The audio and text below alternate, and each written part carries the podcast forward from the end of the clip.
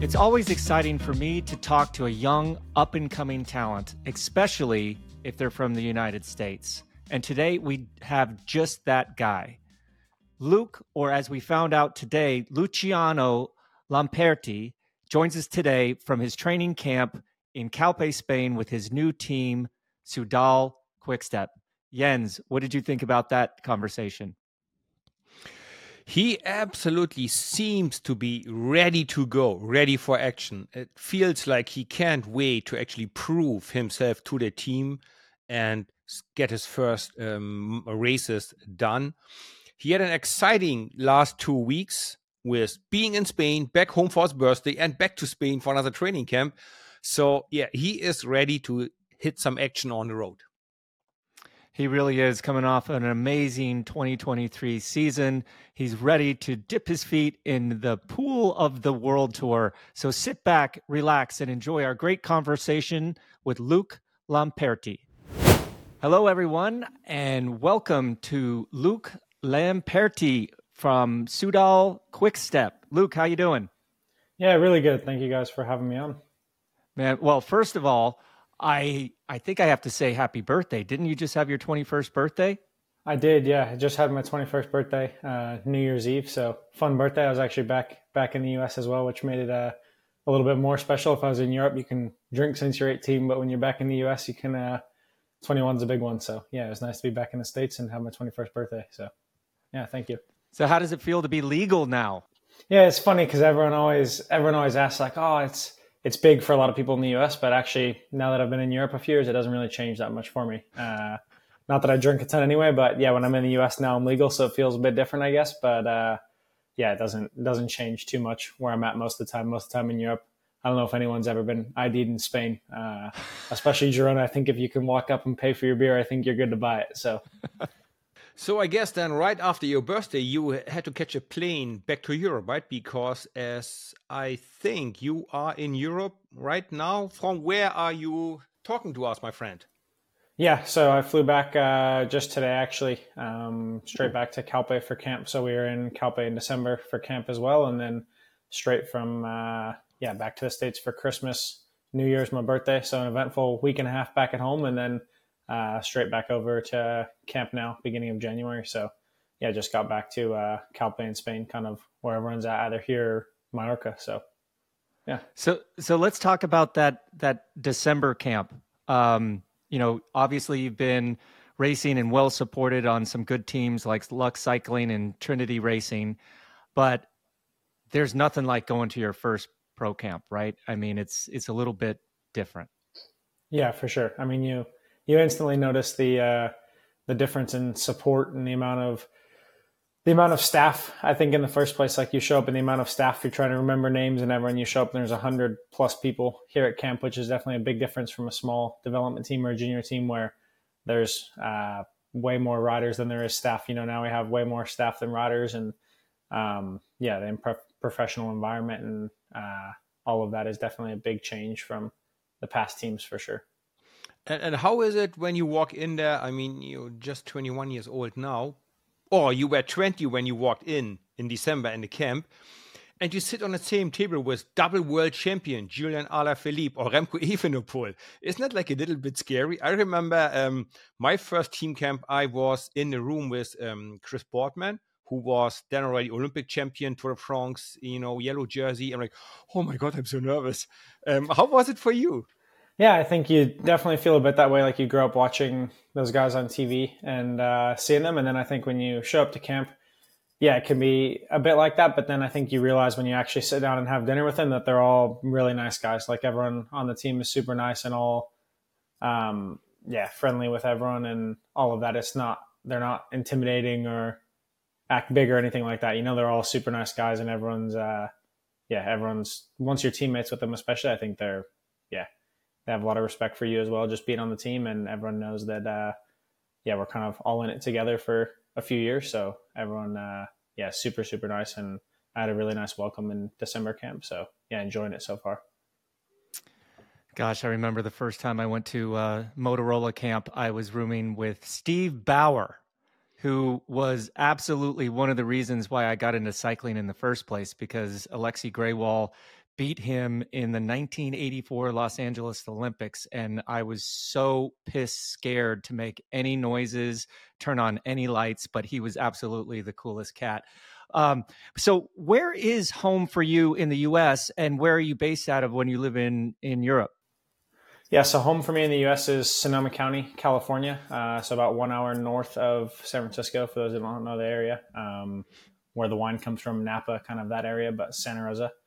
Um, so I grew up there my whole life uh, since I was young, and then now I'm based during the season out of Girona, uh, Spain. So that's one hour from Barcelona, but uh, kind of two pretty well known areas. Girona is super well known, obviously, for a lot of uh, English speakers and American guys, and then yeah, Sonoma County is also quite well known in the cycling world. Um, so yeah, really, really good areas to ride. Very, very fortunate. Mm, actually, a little bit off cycling. Um, doing my research, uh, did you know that um, where you're from in uh, Sebastopol, the inventor of the peanuts of Charlie Brown lived there? How cool is that? Right? I did know, yeah, yeah. So Charlie Brown uh, is there, and then we have uh, Snoopy's ice rink and all of that yep. from uh, Sonoma County. So we do have uh, all of that, yeah, in Sonoma and County. And on the, on the other side of culture, you have uh, what's his name, Jerry Garcia, band leader of the Grateful Dead. So ah, yeah. you got the whole variety there in your little city. Yeah. Only seven half thousand people living there, but yeah, pretty not cool too many city, people, but uh, yeah, pretty cool, pretty cool little town for sure. So I um, used to have training camps out in Santa Rosa, and that's actually where I met my wife back in 1992. Um, anyway, the riding out there is phenomenal. Yeah, the riding is really good in the area. That whole area. I mean, you can go any direction. Kind of, you can go. Uh, you can go north towards like geysers, or you can go out Coleman Valley towards the coast. Uh, all the stuff over towards Napa, like Trinity, uh, Spring Mountain. I'm sure you're in the area, you know all of that. And so, yeah, there's a lot of a lot of really good training routes. Do you um uh the geysers? I definitely remember that one. But what is your favorite kind of like big long general endurance loop out there because there's like you said you can ride within a a 360 degree degree area of of that air of of Sebastopol of Santa Rosa. What is your like favorite direction to go, or do you have one?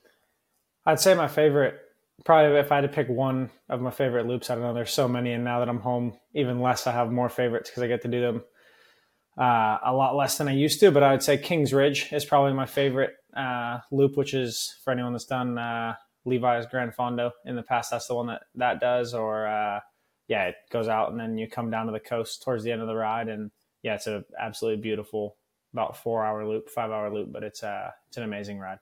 I think I remember that loop you... being a little bit longer than four or five hours when I did it, but uh, you know, young kids do it a lot quicker these days. And I guess you haven't had a chance yet to find your favorite ride in Europe, right? Didn't spend enough time yet here, right? I'd say, yeah. I mean, in Girona, I've spent uh, quite a bit of time in Girona. The last two years, I've had an apartment now um, there, so I know kind of all the riding around Girona now for the most part. Um, but as far as the rest of Europe, I've done quite a few camps in Calpe. Um, but you kind of do the the standards in Calpe. I'd say everyone kind of does the same loops. There's nothing too special.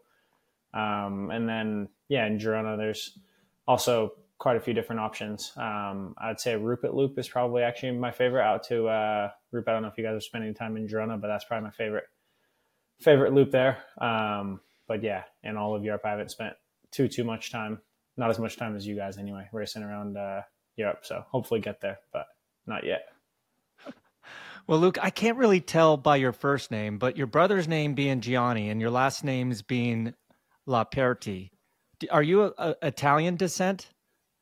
I am, yes. So our family uh, came over. So my great grandfather came from uh, Italy in 1920ish. Uh, our family moved over. So actually, my first name on my passport is Luciano, uh, and my brother's nice. Gianni. So I go by Luke, but uh, yeah, my real name is Luciano. So we are Italian, but I'm not super Italian. It's a ways down the line, but uh, really Italian name. So.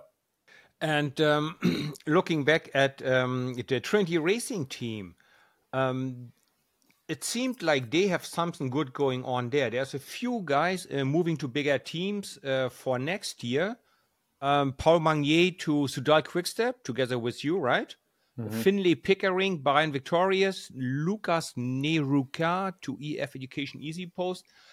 what do you think? What made what made it so successful that you have four kids signing up with a bigger team this year?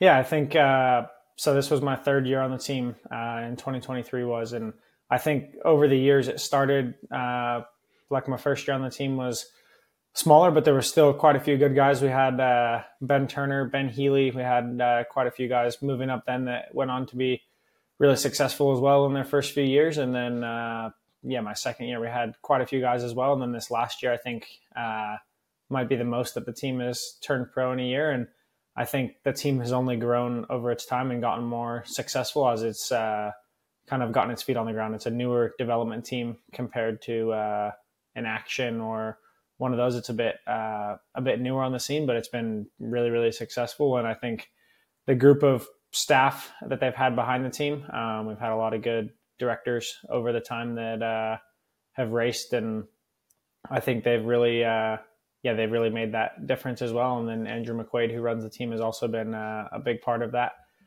as an agent and helping helping guys. And uh, yeah, as far as a development team, I'd say now they're one of the one of the top development teams in the world, um, especially for guys who aren't connected to the World Tour teams. You have a bit more option then uh, to go to any team. You're not really locked down to the team that uh, you're already on. So yeah, I think that's also another benefit to the team. But yeah, the group of guys just this last year was uh, we had a really really good season as a team and a lot of guys winning a lot of different races. And I think yeah, that was kind of everyone sharing it around a bit and uh, yeah, helped a lot of guys get contracts for next season. But even earlier than that, at Lux Cycling, uh, that was run by one of my childhood heroes as well, Roy Knickman. I mean, you were already racing with Matthew Riccitello, Quinn Simmons, Colby Simmons. I mean, this is this is so cool that you guys are kind of, you know, cutting your teeth at these, you know, junior teams, these development teams, these under twenty three teams. It must make it a little bit easier making that that bridge from the under 23s or the juniors into the pro ranks when you see so many of your your buddies, your teammates doing it at the same time, right? Yeah, for sure it helps. I mean, already yeah, from Lux, the amount of guys from uh, our few years on Lux that are now in the World Tour is definitely it definitely helps seeing those guys race. And then obviously you have a lot of good buddies who are around in Europe and live in Girona or live around that uh, you know. So then you have a close knit group of guys and you see them at races and yeah, it's always really nice to see guys from Lux Racing or talk to those guys, and then yeah, the guys from Trinity. Like you just have a bigger and bigger network, and I think uh, yeah, there's I mean already the success from Lux, and then the national team those years also uh, a few kids from Hot Tubes. Also moving on, and Magnus Sheffield was with us a lot on the national team. He's uh, with Ineos now, and yeah, there's just a lot of guys who kind of from my age uh, in kind of the American scene that have moved on and are now pro and guys are turning pro. Young, I'm actually kind of one of the ones who waited a bit longer before uh, before signing my first contract, and so it's nice to see the other guys do it for a few years, even before before I turn pro and talk to them and whatever before before I start. So yeah, it's been really nice. You actually might then run into a situation um, I had once. Well, in my first year, um, friend of mine, different team, taps me like he's like I'm on the white line. He is in the grass more or less in the gutter. He taps me on my butt. Jens, Jens, Jens. I'm like, look, we're not in the same team. I let you in one more time, but please don't do that again tomorrow to me. then after the race, I said, listen, I love you. I know you forever, but we're not in the same team. And hmm. I have like five million dollars worth of salary on my wheel. I, I can like my teammates. I cannot let you in anymore right? Yeah. Please don't put me in a situation where I have to say no to you. He said, Yeah, of course I understand, but I was also desperate. He went. So yeah, yeah. you might run into something like that soon with all the friends you have, or you already had a situation like that. Yeah, for sure. No, we definitely, uh, yeah, you definitely have that where you, I mean, you always talk to the other uh, American guys in races for sure, the other English speakers in races. And then, yeah, of course, you always want to I mean, the guys you know you're a bit, you have a bit of a soft spot for, I guess you could say. You know, you will let them in if it's not a crucial moment, but then, yeah, that's the hard thing, especially uh, being a sprinter. Is it's hard when it comes down to the end of a race. You also have to race for yourself. You know, you can't, and with your team, you can't always uh, let guys in in a crucial moment. If yeah, if then you lose your team's wheel or whatever it is. So you have to be, uh, you have to be harsh sometimes, but for sure you want to help out the guys you know where you can. You know.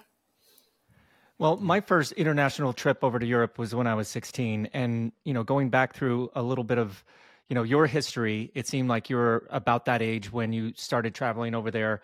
Um, in March, you were in Ghent Wevelgem and Paris-Roubaix for the juniors. In May, you were like in a uh, this SPIE International Tour, um, the Tour de Vaud. I mean, how did you keep up with your high school um, education when you were taking such long trips over to to Europe?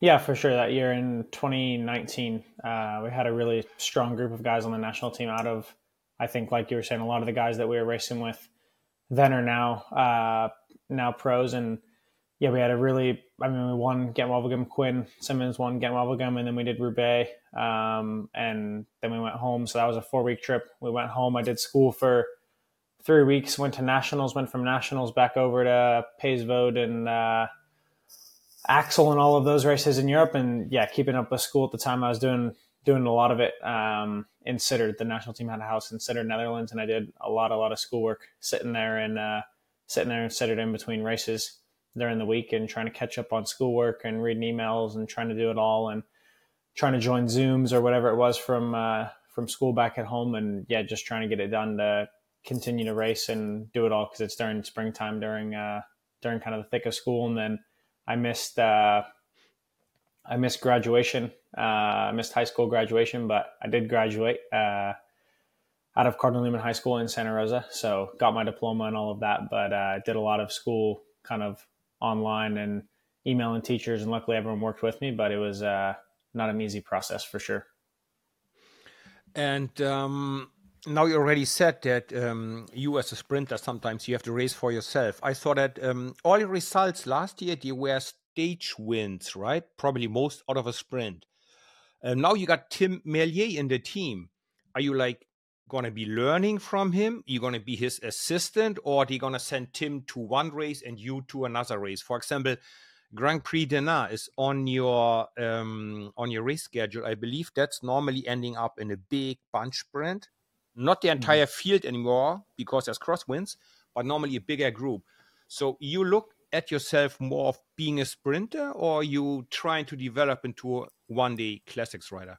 I'm sorry, there was too many questions in once. I'm sorry for that. No, no, we can go through them one by one. No worries. Um, yeah, I think it's kind of starting from the back. I think I will. I'm still trying to kind of figure that out a bit. Uh, the next few years of whether I'm going to do more of the pure sprints or whether I'm going to develop into kind of doing the one day. So for now, I'll do a bit of both. But as far as the sprints, yeah, uh, for sure, when I'm at races with Tim Merlier, for sure he'll be the leader and I'll learn from him. Um, but our schedules right now are a bit split. Um, so we don't do a whole lot together. And then at the so called smaller races, um, still a lot higher of level than what I have been doing. But the smaller races, I'll be, uh, I'll get some more opportunity to kind of see where I'm at in the sprints and uh, do the sprints in those races, and then yeah, hopefully jump into some of the one days as well and kind of see where I'm at and learn from the other guys on the team uh, that are the one day riders like Asgreen and uh, Lampaert and these guys and do do the big one day races kind of below them and hopefully learn what I can from them and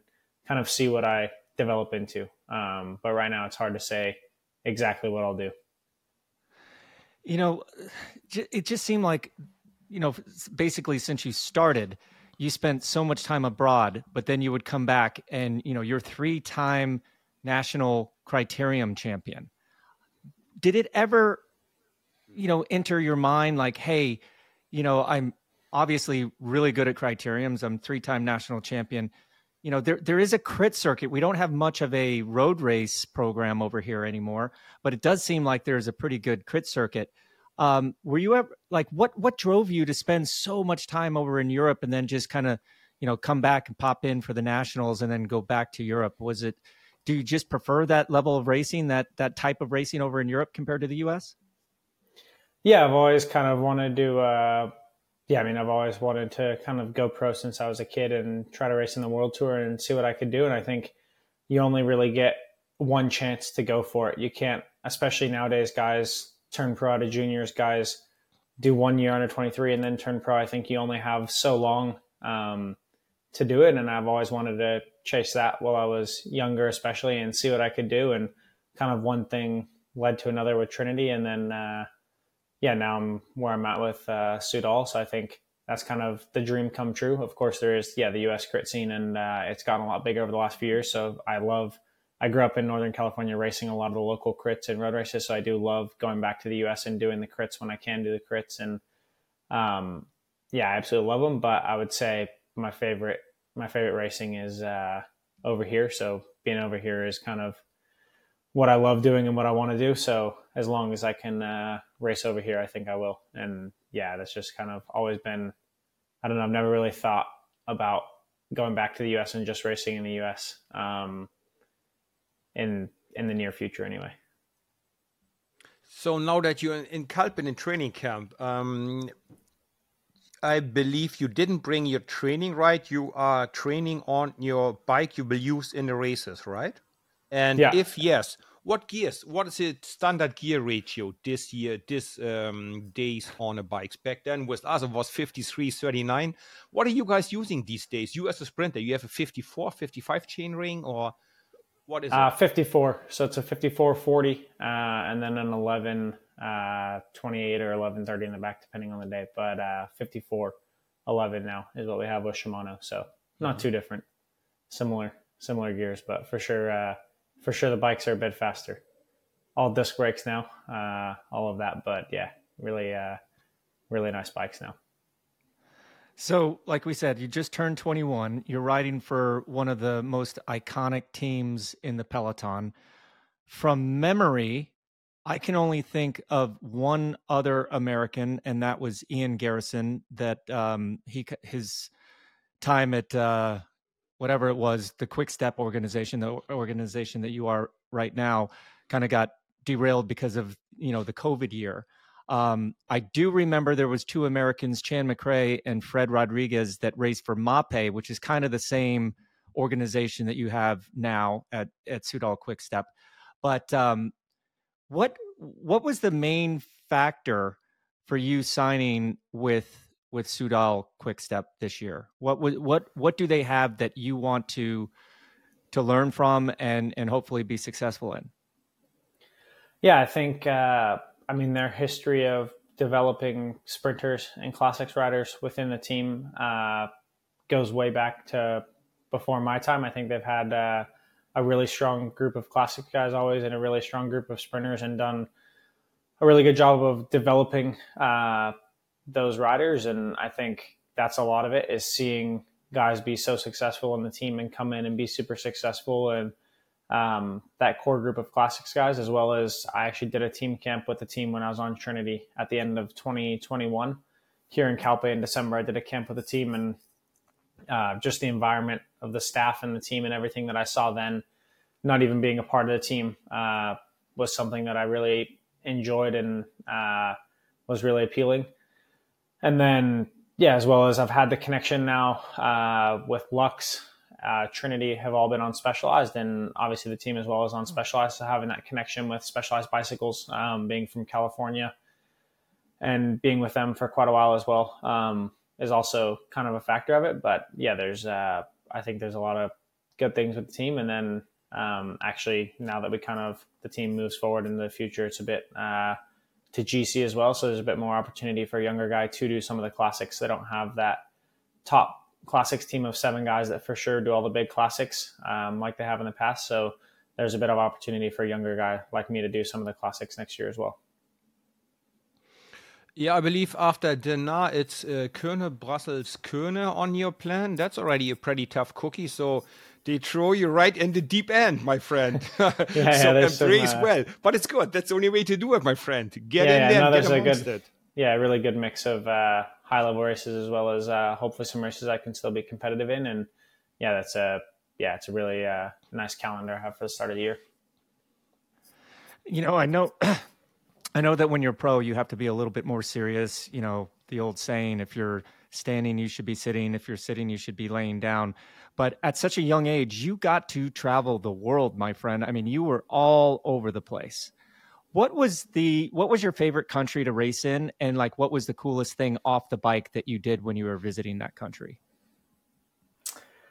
Um, I'd actually say the coolest race that I've uh, I've done is last year in May. I went to Tour of Japan uh, and did uh, Tour of Japan for seven days. So we went all across Japan and uh, yeah, I'd say that was one of the coolest experiences I've had off the bike as a race. Maybe not the highest quality race or the best race in the world I've ever done, but the organization and uh, just exploring the country. And uh, yeah, it was absolutely amazing. And we went from one side all the way to the other, long transfers, but we did one stage that rode up Mount Fuji. So we did a mass start, uh, 14K hill climb stage up Mount Fuji. And, uh, and then after we spent a few days in Tokyo and yeah, just checking out Tokyo and Japan as a whole and just the difference in uh, culture was very, very cool to be able to explore somewhere like that kind of on the bike as well because you see so many different parts of it versus just going there on on a holiday. You wouldn't see too much of it. So i think uh, we got to see kind of the whole country in a week and then spent a few days in tokyo at the end. And yeah it worked out really really well and made for a, a really nice trip actually. So that'd be probably my favorite to date and it's always good when you win a couple stages and win the points classification in that race as well you know that's a little bonus. Yeah, that always helps as well. Yeah, it makes the trip a bit more fun, for sure. So, if you're talking about um, these sort of things, what would be then your dream result if you could choose and pick a one day, one race you want to participate or you want to really perform well? What would be your, your dream result in 2024?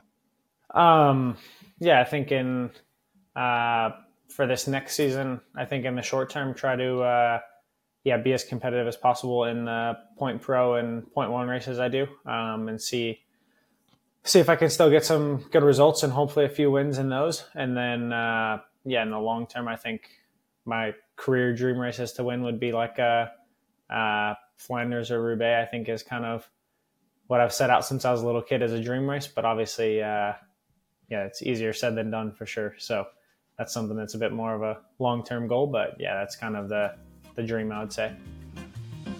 We'll be right back after this short break. Now, back to our chat with Luke.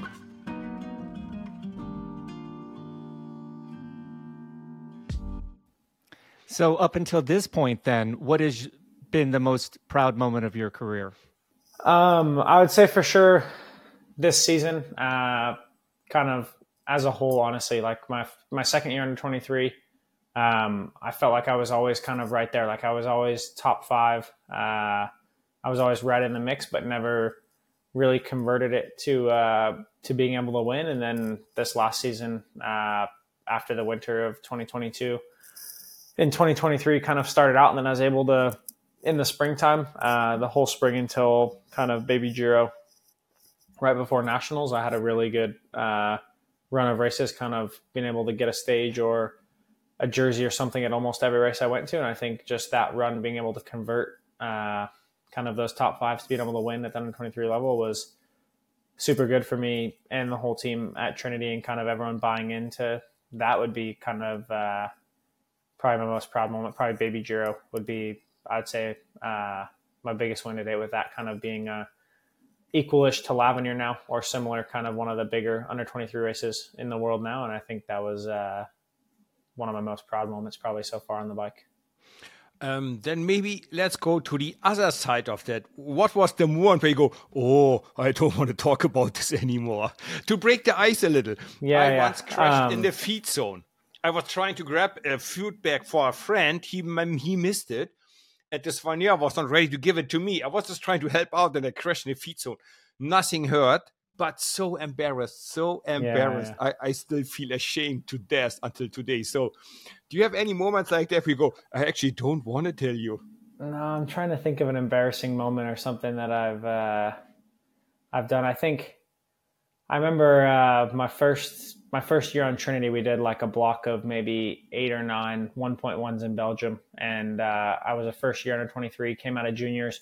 I didn't race much at the start of the year. We didn't really get racing until May or June because of COVID, and uh, then went home did nationals. We came back over and in August. We were doing like the all of the like Brussels Classic and uh, all of those in Belgium. And I remember there was a lot of like Quick Step was there and Born, A lot of the uh, a lot of the pro teams were there. And when you're there with Trinity, Trinity was really new at the time, and uh, we showed up. I think we were like really the underdogs. I remember we were trying to get involved in the finals, and we came underneath. I think uh, quick step or someone. I remember them yelling at us like, "Oh, you guys don't know how to use your brakes," and like screaming at us the rest of the race. Like we were always the guys who got like punted to the very back of the peloton, just being like the sketchy guys in the group, just to try to get to the front. Like for sure, we all were swinging on the limit, just trying to get to the front of uh, front of these races. Try to do something probably with like 20k to go. You know, like not even when I say in the final, I'm not talking the last few corners. For sure, we were trying to get get involved before with 20k to go just to try to be up there at 10k to go or 5k to go or something but uh, yeah i can't think of a moment that's uh, that's something that's good. like that I'm keep it like that good one but hopefully yeah hopefully keep it that way i'm sure there's something if i thought about it but yeah hopefully keep it like that for now that that brings yeah. up a, a, a question to that i want to ask you yenzi i know you know luke you had to like bust your way and earn the respect. I mean, that's the only way that you get the respect in the pro peloton. And a lot of the times you make stupid mistakes and older guys yell at you, you know, maybe even crash you, uh, make fun of you, whatever. But like you just have this will, this desire to to kind of find your place in the peloton. Yenzi, when you were racing, you know, before you were, you know, you were on those smaller teams and you were doing some races against, you know, some bigger guys. Did you ever have uh, a little tussle, uh, a little tuss up with with one of the older riders that you remember? Um, I remember like uh, one um, I had, but I was in my first year. I was still a neo pro. I raced with uh, in a race, um, and Andre Tchmil was next to me, former Paris Roubaix winner. He was a hard man, like a, like a stereotype Russian type person, and it was like 50 miles to go and we were a bit of crosswind not too serious but uncomfortable but 50 miles 40 miles to go so not really a race decision. And he cracks me. I almost fell off in the gutter. I come back i ride next to him and i yell at him jesus i know you're a good rider but don't be an idiot. Don't be an asshole I mean, if you like give me a little wink, I let you in. You fucking Andre Tchmil. You're a world class rider, but fuck, don't be an asshole to me. And ever since when, hey Jens, hi, good morning. We were best, almost best friends after that. So I just had to stand up one time for myself, it, like not in an unfair way, but like just letting yeah. him know, listen, I'm also here to earn my living. You cannot be like an asshole, right? And he understood, yeah. so it was good. But um, yeah, I I had uh, one of these moments. Yeah. Oh man. So Luke, you know, you're you're 21. You're much closer to that magic generation that we're seeing right now, and there's a lot of kids in the pipeline over here in the U.S. Um, do you have any tips, uh, those do's and don'ts for that 15 to 19 year old kid that's that's racing over here in the states? I mean, you know, the challenges um, that you've had, you've turned into opportunities, and you've learned to it, learned from that, and we call that experience. But talking you're you're so much closer to that generation. What would be some pieces of advice for the the young the young kids uh, listening and watching our our podcast today? Yeah i think uh, i mean all a lot of it i would say is as much as you can get over to europe and race with those guys the better off you are. A lot of the same guys i raced with when i was 15 and 16 doing kermesses in belgium are the same guys that uh, are now pro today that I'll be racing next year that I have raced in the last few years on development teams. And I think the sooner you start racing those guys, the uh, the better off you are. Um, so the most you can do that is possible, and then I think also not getting caught up in taking it too serious. Actually, I think it is like everyone is going pro really young, and there's you can read so much and so many articles about what the top guys are doing. You know, what does Pogacar do to win the tour? What does this guy do, or what does that guy do? But at the end of the day, I think it still is the simple sport that it always has been, and you can still do it the same way. You know, it's still uh, if you have fun and do your best, you're still gonna get to where you're gonna get. You know, if you're not doing absolutely everything, if you if you're 15 and you don't have to be doing 30 hours a week to uh, to turn pro at 22 or 21, you know, you don't have to go crazy. You can still enjoy it and go to the local race or do the local group rides. You don't have to go train on your own and do intervals every day, all day from November 1st to September 30th. You know, you don't have to you don't have to do it uh, the hard man way. I guess when you're super young, you can still enjoy it and then take it serious as you get older for sure. Um, and I think that's what probably what I would say uh, from kind of the way I've came up through the teams I've came through and uh, yeah. I like it. And on the way to to get to your first contract, would you have any situation or any person you go, I could have never made it without dad, parents, brother, friends, whatever, your first coach or the person that gave you your first bike ever? Would you ever have a person go, man, I could not have done this without this person being there for me in, at that moment? Yeah, I think there's a lot of people that uh, that actually have kind of learned from uh, over the time that yeah, I could go on kind of a list of people that I think that you wouldn't make it without. Like obviously my parents for sure. You wouldn't I wouldn't have ever been started. But uh, yeah, I'd actually say uh, Laura Charameda, who ran Team Swift, is actually one of uh, one of the people from who I started with super young, and then had her as a mentor when I was uh, from when I was ten to fifteen, and then Roy Knickman, who you mentioned in Lux, he was a really really good mentor when we were juniors. Um, and then after him, we had Andrew McQuaid at Trinity kind of were like the three people that I always had like with questions or whatever that had done it or knew the answer or knew someone to point you in the right direction. And I think having always someone you can get a consistent answer from to point you in the right direction if they don't know the answer is uh, is super important just to have your questions answered, I guess. Um, and then all the guys that turned pro before me or whatever that were kind of my age, like having your kind of your colleagues in that group of guys around you, even though you race against them and they're on different teams, I'd say those are some of the most important people as well. Like the guys you train with every day and the guys you race against sometimes can also be your your biggest help or something you learn from. You know, and they say one thing to you and it sticks with you the rest of uh, the rest of your time. You know, you learn that one small thing on a four hour ride with them, and then you never forget it. But um, yeah, just kind of having those mentors that can always give you a consistent answer. I, I love that. Um, I definitely remember picking up on those little those little sayings, those little mantras, and like yeah, to this day. I mean, it started with my dad, who was my first coach, to Davis Phinney, Um, you know, just on and on throughout my career. Somebody that says something so minimal, like off the cuff, kind of tends to be part of your overall philosophy. But I like what you said to the young kids about keeping keeping it simple, right? I mean, you know, eat well, sleep well, ride your bike. But now that you're moving into, you know, the pro tour, have you had to change anything specifically in your training to to to deal with taking it up a step from the under 23s into the world tour? I think for sure. I mean, as you get older, you can handle more load, more hours, and you do a bit more on camp, and then uh, you have like I said, you have more staff, you know, you have a lot more support. So I think having all of that and having more advice, you're able to do more just with those resources. Um, someone that really knows what they're doing, someone who looks a bit more detail into your training and all of that. But um, I wouldn't say so far that I've changed.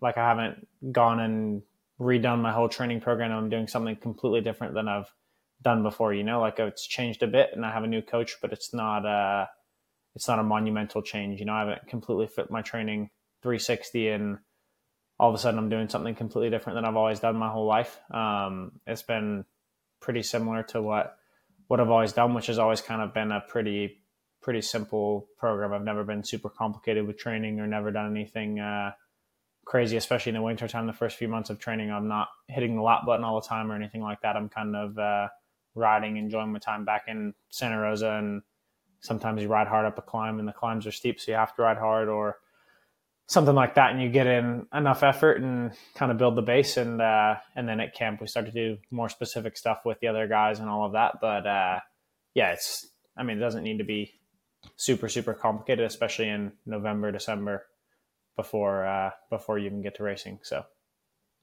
um, some sprinters I know they do weightlifting in the gym especially in the in the off season to build up more explosive uh, muscles. Have you ever tried that, or you into that, or you go now? Nah, riding comes from riding. Mostly, mostly riding. Um, I do a bit of body weight stuff and stretching and core and all of that, but um, not a whole lot of weightlifting or heavy weightlifting or anything like that. Um, very little actual weights, mostly just body weight and mostly at home stuff that you can do at home and uh, core and all of that, but nothing nothing special in the gym. So now that you you are in the world tour, you will be putting in more time on the bike. Uh, we talked about the training. I, am interested in like your recovery techniques. Like, what are your favorite? What is your favorite way to recover other than obviously sleeping? I mean, you're on one of the biggest teams in the world right now. I'm sure they've got all the little gadgets, and you're being exposed to all this new stuff. But what what are like your go to for recovering after these long uh, training rides or or races?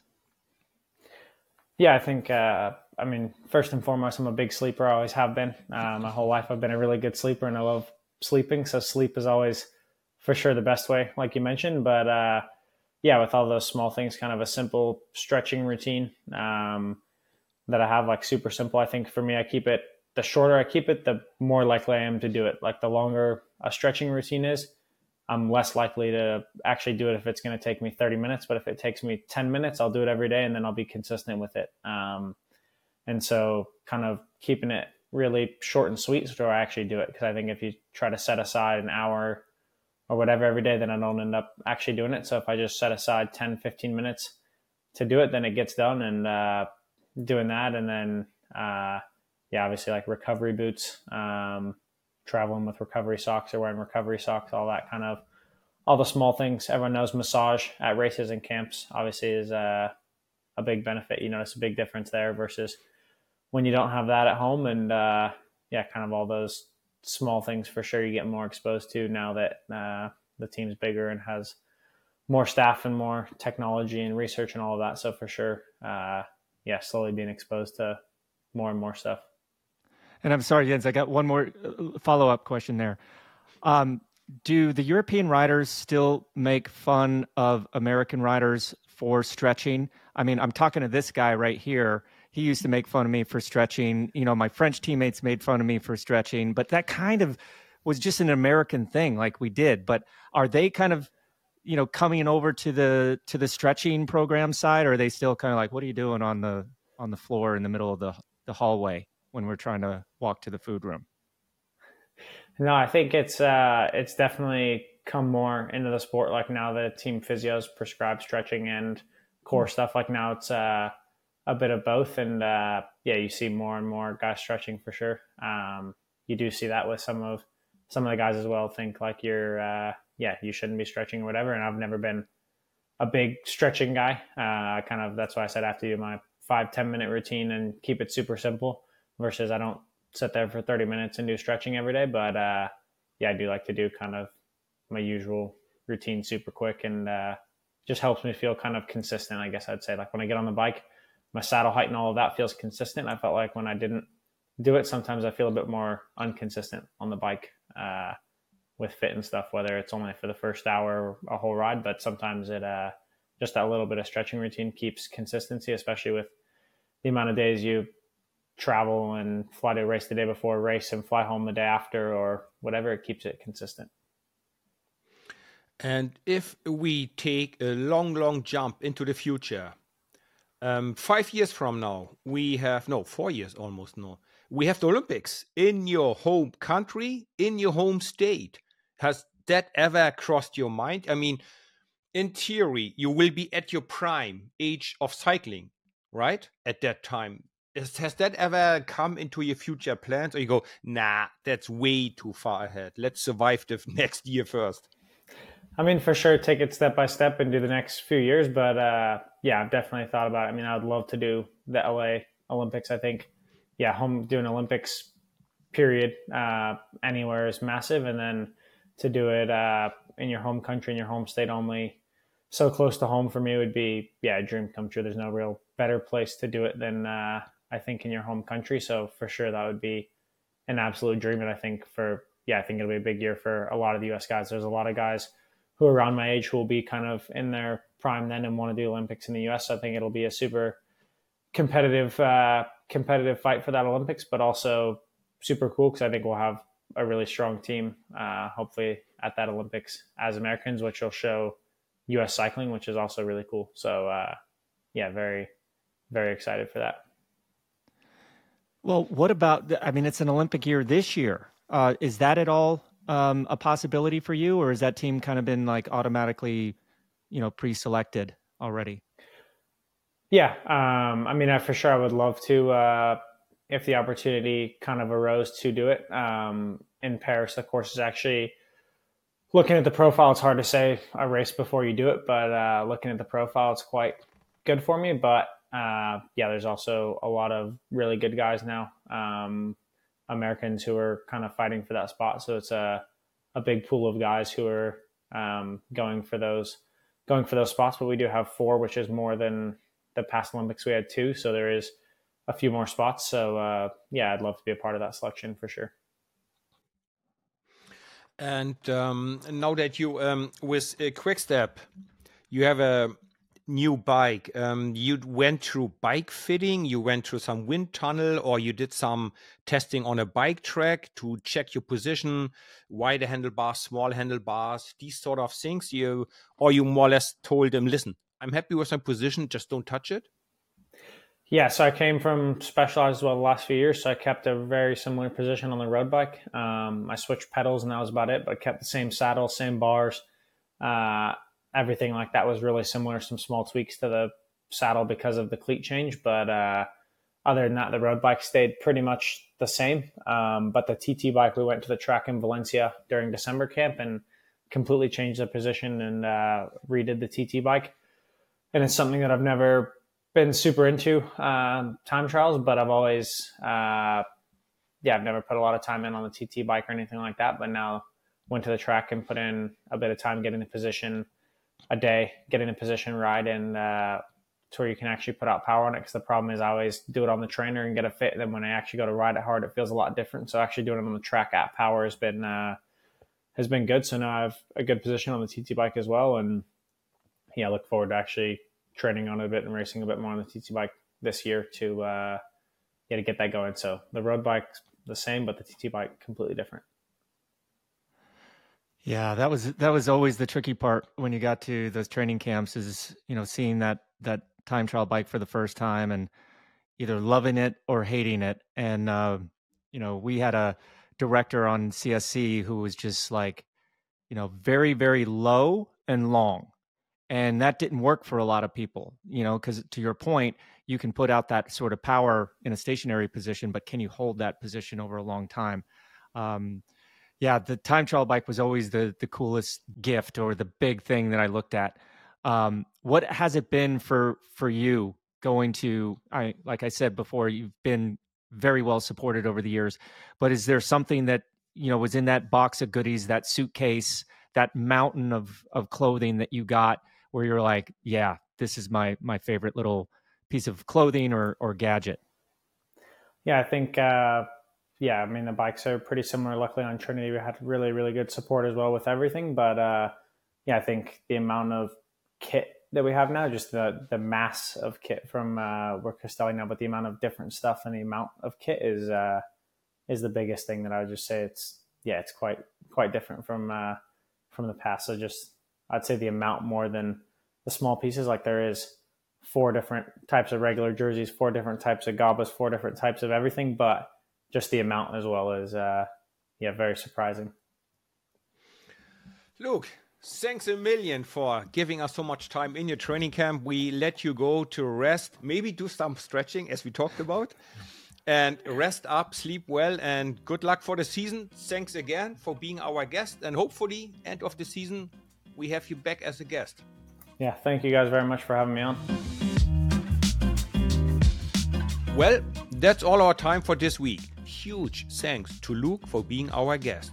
Thank you, everyone, for listening. Please don't forget to give us a five star review and share us with your friends. The show was a Velo production in association with Shocked Giraffe. This episode was produced and edited by Mark Payne. Remember to check out the video version of this podcast by heading over to the Outside Watch YouTube channel. Get in touch with us on Twitter, Instagram, Threads, and Facebook, just head to at Bobby and Jens and give us a follow. And this week, we would like to know have you ever done a favor for a friend that you instantly regretted?